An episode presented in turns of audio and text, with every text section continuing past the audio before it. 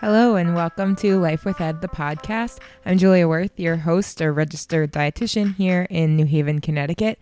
And guys, it's February. Uh, we are one month into twenty twenty, and like this has been a month. Um, there's been a lot going on, and not only here in Worth Your Wild Nutrition Land, but also just all over the world, and it's crazy. I think twenty twenty is going to be quite the year. And I am so happy to say that today, finally, is my Q and A episode. So I am really excited to share this episode with you all. I talked to several different providers, therapists, um, dietitians, and I think we've got some great answers to the questions that you all sent in.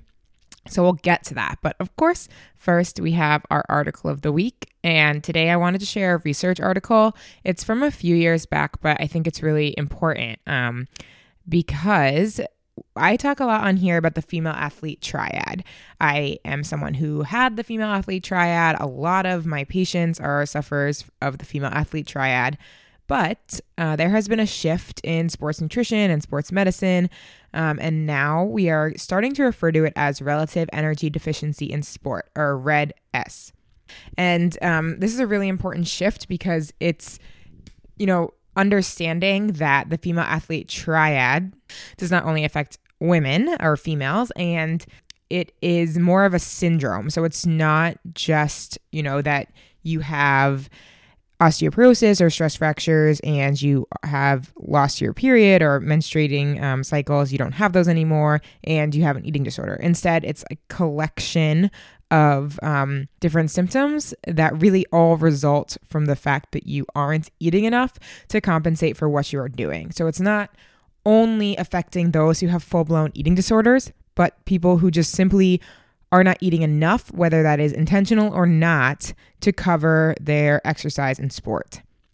So this is a really interesting article. It was published in the British Journal of Sports Medicine, and it really goes into depth about relative energy deficiency in sports. I'm just going to read a little bit of the abstract.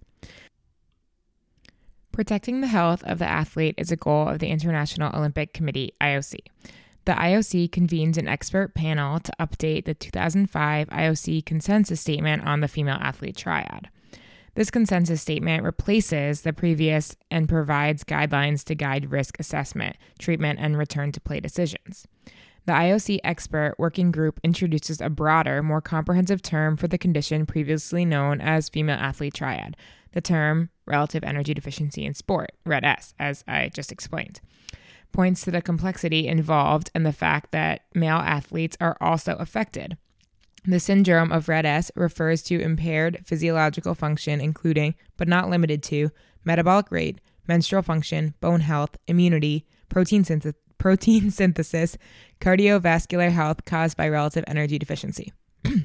So it goes on, and it's really informative about R E D S, and I really suggest that all of you read it, because I will be having a sports week in eating disorders um, coming up in March. I'm going to have several different athletes and also um, those who work in the growing fields of incorporating exercise into eating disorder treatment and how you can really work with athletes and those who just enjoy exercising to keep that as part of their life while they are, um, you know, reconstructing their relationship with food and their body. Before we launch into the Q and A episode, I just want to remind you all that we are having a National Eating Disorders Awareness Week series on Life with Ed, the podcast. So there's going to be an episode out every single day the week of February twenty-fourth, and I would love to feature stories of listeners. So these can be anonymous or have your name, whichever you prefer. And I just want to share your experience either as someone who has had an eating disorder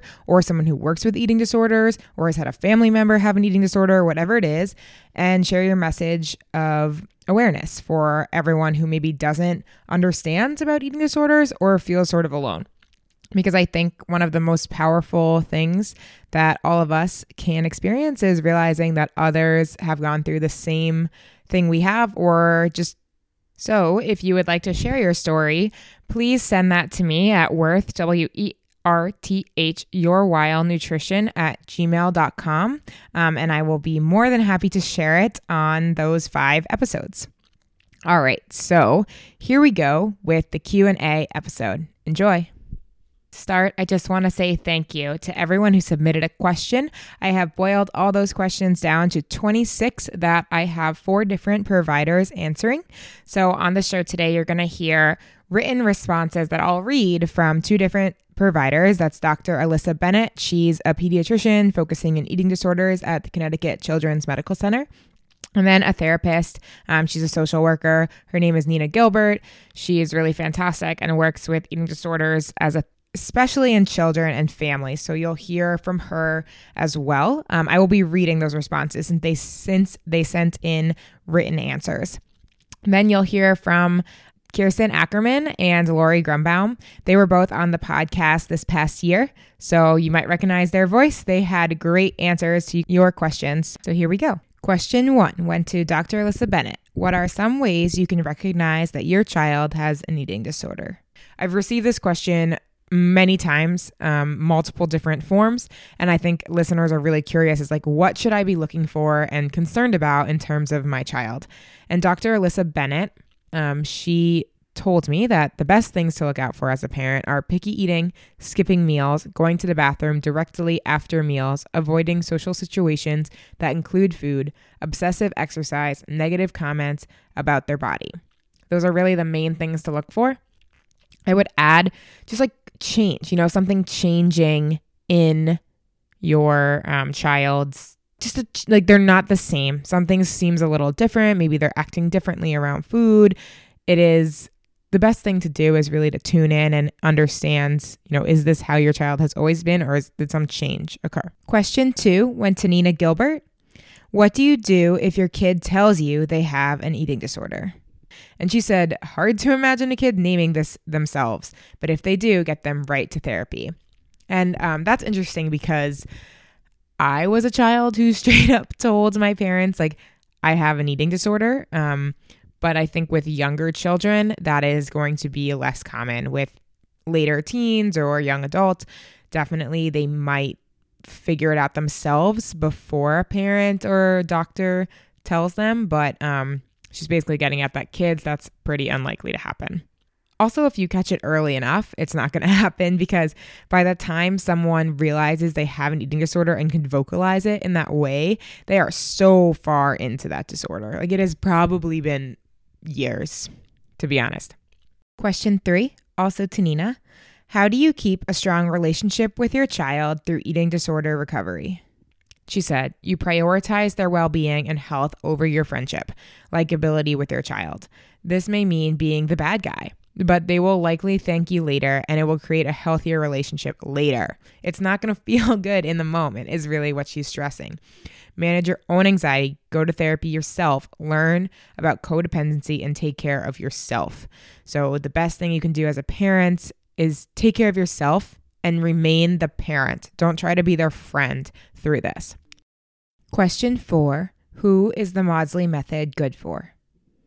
So Doctor Bennett said Maudsley or family-based treatment, F B T, is the most effective treatment option for adolescents with anorexia nervosa and is often an effective treatment for adolescents and young adults with other types of eating disorders as well. So I think what she's getting at there, that it is a great method for younger um individuals with eating disorders, so children, adolescents, maybe young adults, and that it's really most effective for those with anorexia. Next, I asked Nina the same question about the Maudsley method, and her answer was the number one thing is that you as a parent have a healthy relationship with food, including you are not dieting or have an active eating disorder yourself. You know portions and balanced nutrition and can feed your child appropriately. And she's basically saying, like, in order to do the Maudsley method, you have to be a parent who has an impeccable relationship with food. Like if you are a parent who is chronic dieting, the Maudsley method is not for your family because you cannot accurately tell your child what they should be eating. And you might have judgments about what the dietitian or the therapist or doctor suggests. So it may not be the answer that you want to hear, but your relationship with food as a parent has a huge impact on the child's relationship with food. Question five also went to Nina, and the question is, How do you know what type of treatment to start with? This is a question I hear all the time. It's confusing. You hear all these different types of treatment out there and you don't know which one is best for you. And Nina said the best thing to do is seek out just one eating disorder professional, whether that is a doctor or a therapist or a dietitian, and let them make this determination based on their knowledge, expertise, training, and assessment of the patient. It can even be like calling someplace like Walden or Center for Discovery and doing an intake with them, and they can advise, you know, where you should go, whether that is into residential or outpatient, and what type of therapy you need. I took question six because it is a question I get asked all the time, and it was, how do you find a provider that takes your insurance? It's a really good question because um, it's so complicated. Some providers, especially in the outpatient world, in private practice world, don't take insurance at all. So in that situation, if you really can't find a provider that takes your insurance, you can ask pretty much any private practice provider to make what's called a super bill. And a super bill can be used to have your insurance cover that expense. So basically, sometimes you have out of network, it's called, um, dollars, like you have a certain amount of money you can spend on out of network providers. And if you get a super bill from a provider, then you can use that money to cover the cost. In terms of finding a provider that actually accepts your insurance, I mean, the best database is NEDA's database online. So that's the National Eating Disorders Association's database, and it does include whether the provider accepts insurance or not. It is not a one hundred percent complete database, but it does have a lot of providers. The other thing you can do is just ask, ask around. So if you are seeing a therapist who um, takes your insurance, she probably or he probably knows a dietitian who also takes your insurance. Chances are the medical doctor will take your insurance, so that at least is covered. Um, insurance works much better with medical providers. For therapists and dietitians, it's going to be harder, but I recommend just asking around, check out the database. And of course, if you're in the New Haven area, I accept Anthem and Cigna, so I'm a good place to start. Question seven was a great follow-up to question six, and it was, why do so few eating disorder dietitians take insurance? Well, the answer is it takes a really long time to get credentialed with an insurance company. So like three to four months, the standard time you have to wait as a provider is one hundred twenty days now. So that's like four months um, before you can start accepting that insurance. That's after a pretty lengthy application process, some phone phone calls, which are confusing, and applications, which don't make sense. And the reimbursement rate is less than potentially you could charge in an outpatient setting if you're asking for out-of-pocket fee. Um, that doesn't mean that providers should not go through that effort, but that is the reason why so many do not. Basically, it's a headache, it's a pain in the butt, and they might get paid less than if they just use out-of-pocket fees. Question eight went to dietitian Kirsten Ackerman, and it was, I understand Hayes, health at every size, but I have a hard time believing it applies to me. What do I do? Yeah, so we were talking a little about this before, um, and I was trying to understand, I guess, where the, the listener was coming from. Um, and we were talking about, you know, I think sometimes it's really easy to think that that um health at every size, you know, you kind of are accepting of it in other people. Like, it's like, mm-hmm. okay, like other people can be healthy at a range of sizes. That's great. Like, I don't judge other people for existing that way. But like when it comes to yourself and like kind of thinking about being okay with being at, you know, a larger size, um, or not trying to manipulate and control your size, that yeah. can be really hard. Yeah. I think the I've had a couple people send in a question relating to this, mm-hmm. and they just sort of understand and respect someone else and be like, okay, yeah, that's great. Like, I don't care, you know, what size your body is. I don't mm-hmm. care um, about if you're working towards weight loss or not working mm-hmm. towards weight loss. I am happy that you're not. Um, but for themselves, it's really hard to let go of. Yeah. And I think this is where the idea of internalized fat phobia mm-hmm. and weight stigma comes in, which is sounds like a big term, but essentially it's like, you know, bringing those, that, that perception in towards yourself and how you view yourself. Um, so it's like, there's still this inherent like fat phobia this, that exists, this fear of being in a larger body. Um, but it's only, it's kind of only taking place inside yourself. In reality, it's it's likely taking place in sneaky ways, yeah, um, beneath yeah. the surface, in, in, outwardly. And just how you perceive someone. I think exactly. like, I mean, all of us make split second judgments, mm-hmm. and you can't always control like what you're judging. And a lot of that can be sort of how do you view larger people? Yeah. And I think like, I always think about this from the perspective of like when I was in, you know, school, becoming a dietitian or whatever, just before I, I knew about health at every size and, and all of this stuff, if someone had said to me, like, it had brought up fat phobia, mm-hmm. first of all, I would never would have heard of it. But yeah. second of all, I would have been like, oh my God, that's terrible. Like, why, why are people judging people for being in larger bodies? Like, you know, like I obviously would have come from this compassionate lens. However, I had no idea that like fat phobia was totally existing within me just right. because I live in a culture that it's, you know, it's rampant. It's, it's everywhere. Yeah. And I, so I worked at high schools all last year, and mm-hmm. I used to ask my students, you know, basically, do you consider yourself fat phobic, or like, mm. what does fat phobic mean? And they would look at me like, what? And then I would say, well, if someone is fat or larger, you know, do you view them differently, or do you think things automatically about them, or would you view yourself differently if you were? And like the answer is almost always yes from yeah. them. And so that was pretty telling that it's like, oh, I, I don't dislike them, but... you know, sort of thing. Exactly. Right. And I think it always, like oftentimes it comes back to, in those situations, it comes back to like, but health, right? Like it comes back to yeah. that. Kind and of, so many yeah. people say you can't deny that it's not healthy. Mm-hmm. Yeah. Which again is just like the, the perception, the, that's the fat phobia. Like that's the weight stigma that's so ingrained that we don't even yeah. know that it's there. We're and just like, like, of course being fat is unhealthy, period. Like, right. And you're like, well, can you tell me what, like what is yeah, unhealthy? Yeah. Yeah. Question nine went to Lori Grunbaum, and it was, does everyone with an eating disorder need to see a therapist? Absolutely. Because the medical doctor is really only there if they're in physical danger, right? You know, and so really therapy is the only way to actually achieve recovery. And again, that's a long journey, and it varies. There's no set time because therapy in general is long. And so, you know, so it's just really anyone with an eating disorder, I believe, in order to be well and reach recovery of any sort, has to have a long-term relationship with a good seasoned therapist who really understands these disorders and also, you know, their underlying causes and all the multiple factors that go into it.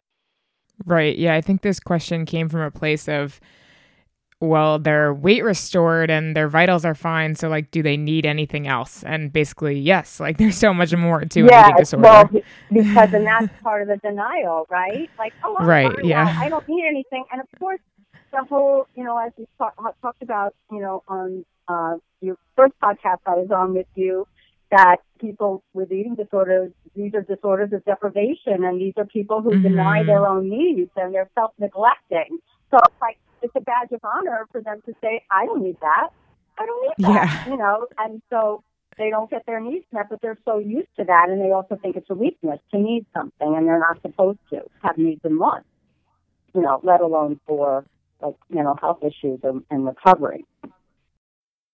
Question ten went back to Doctor Bennett, and it was, how do I know when my weight is restored? Her answer was, when you are eating appropriately throughout the day, that is at least three full meals and snacks as needed, honoring hunger and fullness cues, choosing foods you want of all varieties, your body will settle where it wants to settle, aka your weight is restored. Females should also have regular monthly menstrual periods again. That's a great indicator for um, girls and women. And that's one reason, like if you're in eating disorder recovery, I strongly, strongly advise like to not be on birth control. Like if you're in eating disorder recovery and you don't have your period and you go on birth control, whether it's the arm implant, an I U D, the pill, whatever, it prevents a provider from knowing if you um, have natural menstruation. So we can't really use that as an indicator of health anymore. So she said heart rate and blood pressure will return to normal as well. So if you are someone who is suffering from severe anorexia and your heart rate and your blood pressure were altered um, due to your lack of nutrition, they will return to normal when you are at a restored weight. So that whole answer has like nothing to do with weight. And that's something I really want to drive home here. There is no weight that any provider or any sort of dietitian, therapist should ever give you as like, this is the weight that is perfect, that we know you're healthy and whatever. There is no such thing. We cannot give that to you. All we can say is that you can, are doing the behaviors that are correct, like eating all your meals, eating all your snacks, not purging, not binging, not restricting, and that you feel good, you have your period back, or um, if you're a man, obviously that is not um, part of health for you, but you have all normal body functions back and your blood pressure is normal and your heart rate is normal. It's not about weight, even though that's the answer for when is your weight restored. Question eleven was for Kirsten Ackerman, and the question was, how do I know when I've reached my ideal body weight? First of all, I guess like even just like the concept of of ideal body weight was is man-made. Yeah.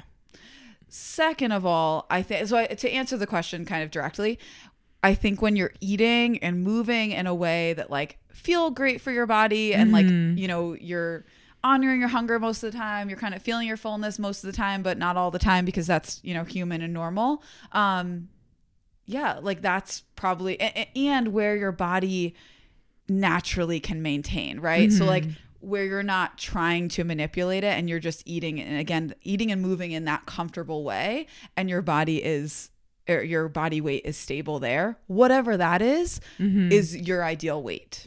Yeah. Question twelve was for Kirsten as well, and it was, is there ever a time that it is okay to try to lose weight? So I'm going to go back to what I just said. If we're talking about like a focus being on weight, we're on the wrong page. Right. So, I, and I know that that's, I, I don't want to be like a dismissive with the answer because I know that, again, we live in this culture that like brainwashes us to think that like weight should be the focus. If I'm trying to support my health and take mm. care of myself, like maybe I quote unquote need to lose weight.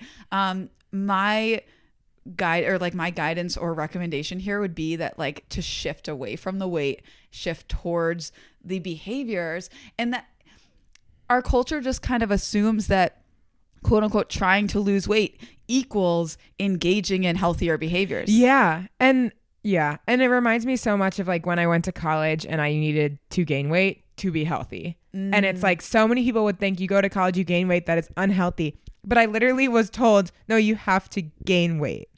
So yeah. It's just like, no, obviously people need to lose and gain weight at different times mm-hmm. or just not care. And yeah. just like, are they treating their body with respect? Yeah.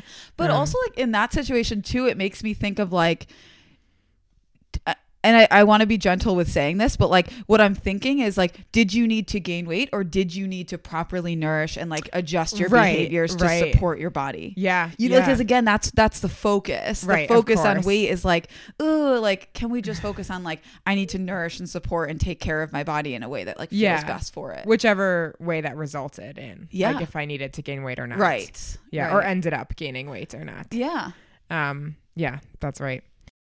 Question thirteen, why does my anxiety seem worse after I stop purging and binging? Yeah, I talk to people about this all the time because actually eating disorder symptoms are a lower level, more primitive symptom, and anxiety is as hard as it is and as horrible as it feels is a higher level symptom by itself. I mean, eating disorders are also anxiety disorders, but anxiety in the absence of the eating disorder, you know, is a higher level symptom. And so they're graduating to the next level. And because the eating disorder is, you know, the, a coping mechanism for all these feelings and for some of the other anxieties. And so when you take that away, you are going to feel more anxious for a while. And I always do talk about that with my patients, and they always voice that. And so it's a very important thing to understand, and that it doesn't mean anything bad. It doesn't mean, you know, you're not progressing. Question fourteen, how do I motivate myself to want to recover? You know, I always talk about that with patients too, because usually Once they come in, not always, but sometimes that's the moment that they're ready, right? That they feel ready to take that step. But there's always a ton of resistance, but they may come in and not be ready. So, you know, and they're, you know, well, yeah, forget it. The younger you are, the less motivated they will be probably because, you know, there's always, there's always resistance. There's always ambivalence. And people will say all the time, and these are even adults with anorexia, even though they, and these are adults that are already committed and want to get well, but the ambivalence is, and they will say this out loud, I still want to lose weight. And I know that, and they'll say, and I know that's wrong, but I still want to lose weight. And, and then we just talk about that and talk about what that means and how scary it is to let go of what has been this control and coping mechanism that, that gradually, as they get stronger in their life and, and in their own abilities to face a lot of different things, that they won't need it anymore, that they can they can actually let go of this, you know, and, and leave it behind and not carry this ball and chain.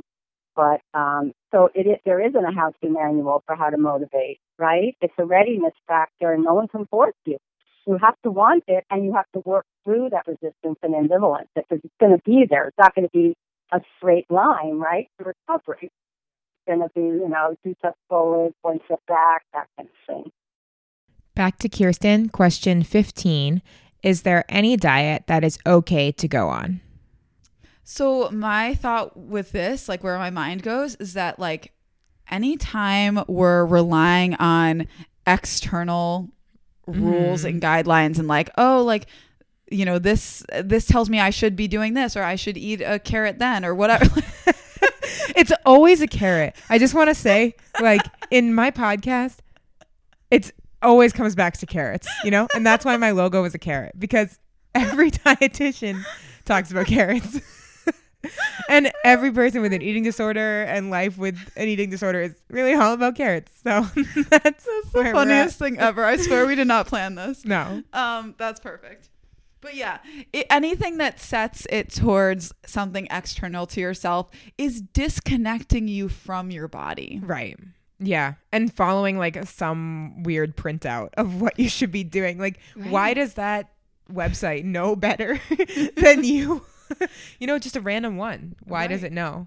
Exactly. Right. Like, I think that the, the more that we can come back to the feedback of our own bodies in our own bodies, again, like obviously the more connected we're going to be and the more at peace we're going to be with food and our bodies. So obviously the one other thing I think of with this question is like certain like medical situations that like require certain, you know, shifts and whatever. But even in th- that case with like, you know, medical diets that people need to follow, as much as we can come back to like the feed again the feedback our body's giving us, yeah does it feel that, good exactly so yeah and that's a good thing to bring up too. Obviously if you have celiac disease, it's really great to go on a gluten-free diet. Um you don't feel good if you're not on a gluten-free diet, so that should be the indicator, right? Yes. Not necessarily like gluten-free is going to change your body in some way, but that you mm-hmm. feel better. Yeah. Or even that like it's and it's it's just sometimes it's a perspective shift rather than like,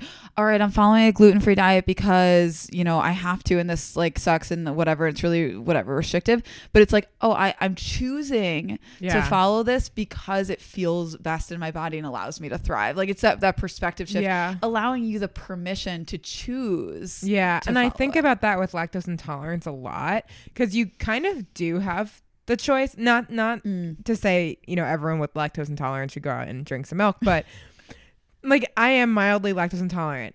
I can choose to have ice cream mm-hmm. and like I might be a little bit uncomfortable later, but I can make that choice because I want it, or I can choose like I don't want to have that discomfort, so I'm not going to have it.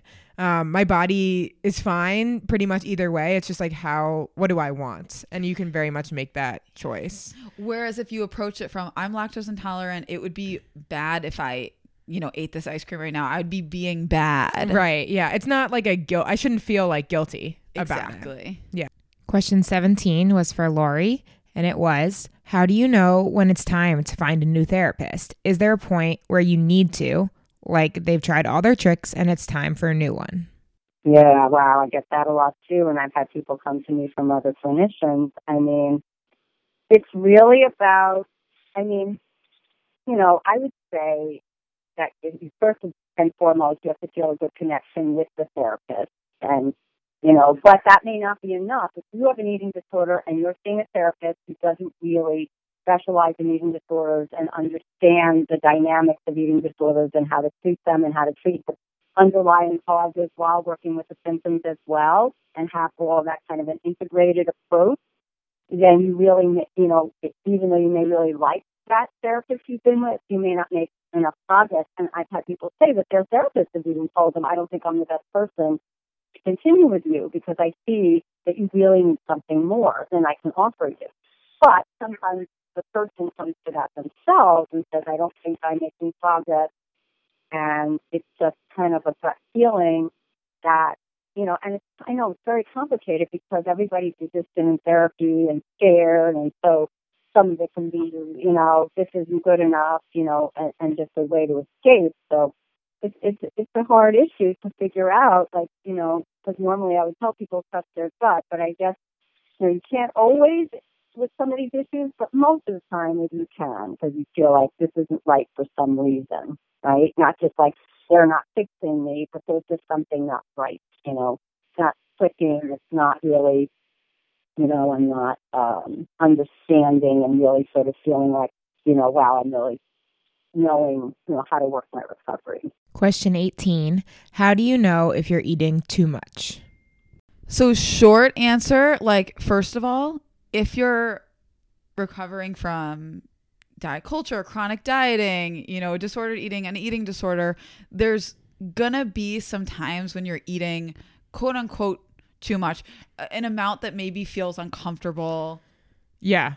Yeah. In the beginning. Right. And also, I think if you are recovering from any of those things, your stomach like has no idea like what feels like the right amount. So especially if you're coming from like a place of restriction um, and then you start having even what might be like a normal sized meal, you're like, oh, that was way too much. Like I have a stomach ache. Yes. And it's like, no, in that scenario, don't listen to that. And you need to work through, um, you know, some time of like eating what is a more normal amount. Yeah. So spe- I guess specifically like if you're, you know, in recovery from an eating disorder, like relying on your treatment team and coming yeah. back to that and like trusting. Right. And waiting. Like maybe you're going to eat more than your body really needs for a few weeks or months or years. And that's okay. And like eventually you'll sort of figure out, okay, like this is when I feel best. Exactly. Like give it give it some time to like settle out as you're in certain phases of your recovery process. But in time, you will be able to trust your cues and you'll be and like you'll know that, you know, you're quote unquote eating too much by the feedback that your body's giving you. Um, but also, I think like approaching it from like, why am I eating too much um, can kind of be unhelpful rather than yeah. looking at it as like, what is maybe leading me like like. If I'm coming home and eating a bunch of food and I feel like crap and I feel like I ate too much, well, did I not eat for an extended period of time? And yeah. then like that was the issue, not the quote unquote eating too much or right. did I eat too much like, to an uncomfortable point because I'm struggling with something emotionally? Okay, well then that's the issue, right? Not the amount of food that I ate. It's like there, there's usually some underlying thing that's yeah. kind of driving. Question nineteen, do people often experience multiple eating disorders during the course of their life? Oh, well, it's really varied. Some people, you know, flip over, as you know, from your work, from anorexia to bulimia, and they do it kind of in in a continuous way, right? Like they don't take a break, you know, where they're, they seem, they're seemingly fine, usually, but usually, and I think we may have even talked about this last time, That that's not a bad sign. It's actually a better sign because usually they're, even if they're binging, they're eating more and their weight is going to get up a little bit and they're more, their brain is more capable of doing the work because when the brain is in a deprived nutritional state, you know, it really prevents, it, it, it adds to the eating disorder itself because the brain's not working right. And so it's harder and they're more resistant to recovery. And, you know, anorexia can be unbelievably intractable and resistant to treatment. So if they're, if they flipped over to binging and purging or just binging, they have they often have more potential and it's more workable.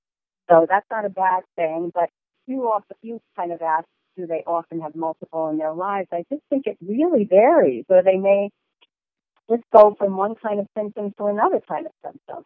You know, it's hard, it's really hard to say, but I have, you know, seen those people who don't come in for treatment, you know, with anorexia, and they carried it like they're like in their forties or even older, and like never really um, recovered. They might have gone in and out of either they haven't sought treatment or they've been in and out of treatment, but never really recovered.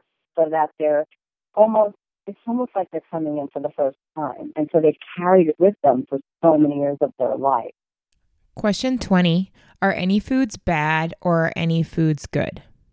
So short answer, no. Like obviously, like with the intuitive eating approach, like uh, approach, we're trying to, you know, really eliminate the judgments around foods being inherently good, inherently bad. Um, you know, I think that the reason they fall into these camps is because we kind of associate like, oh, well, this one's healthier and this one's unhealthy, and that's kind of the same.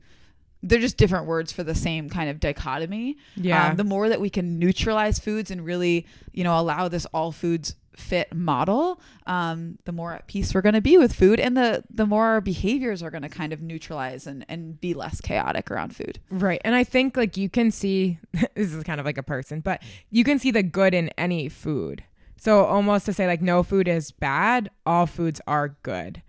I don't always love the like no foods are good or bad, because you should feel good about your food. Mm. And like vegetables are great. They give you great nutrients. They taste good. Like they're colorful. Like all those things are good. And, you know, meat is great because it gives you other nutrients. Like every food has positives about it.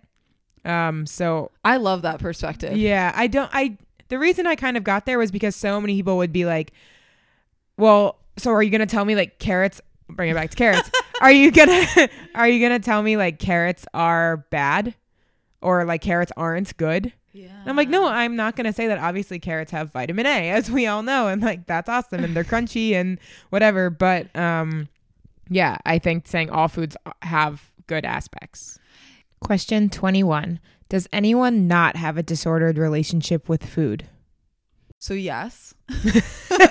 Good. That's awesome. Okay. You're done. Some people are okay. Okay. Period. Done. Good. Uh, but I will say that I think that, you know, the vast majority of people living in our culture, if not everyone, has, if if you haven't done the work to try and step away and like right. work on it, has some level of disordered eating. Although I think there's a lot of people um, that it doesn't impact to a degree that it's like super...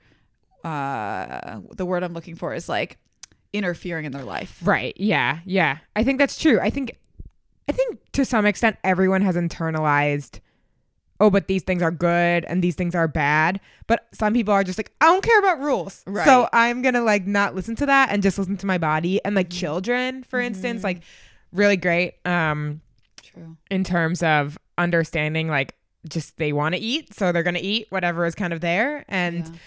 I, I think that, you know, some people have managed to avoid following the rules, mm. but that doesn't mean they haven't like internalized stuff, as we sort of said with the fat phobia, I think. Right. Um, everything can be sort in, of internalized. Yeah, just living in our culture with all the messaging around food being good and bad and whatever, like you're mm-hmm. obviously going to have those those perceptions unless you're actively doing the work to step away from it and recognize the harm in it. But also like... I think that some, you know, part of the reason that some people develop, you know, disordered eating or an eating disorder or somewhere mm-hmm. in that spectrum is because of other deeper anxieties that are going on and it's presenting yeah. in the food. Whereas somebody who maybe doesn't have that, that deeper anxiety, like their issues around food in our culture are going to be more surface level and again, aren't going to inter- interfere in their life in a deeper way. Right. Yeah. So I would never want to say like an eating disorder only comes from diet culture. Like there's so many other things that go into that. Um, it's a psychological disorder, environmental issues, all of that. But mm. if you maybe didn't see all these things around you, like be vegetarian because it's better, or like do all these things because it's better, you maybe wouldn't gravitate to food as your coping mechanism, which is sort of what happens in an eating disorder. Exactly. Like we're just kind of in the, a perfect storm of a culture for that to be occurring. My final question from listeners that was submitted was question twenty-two. What should parents or loved ones not do?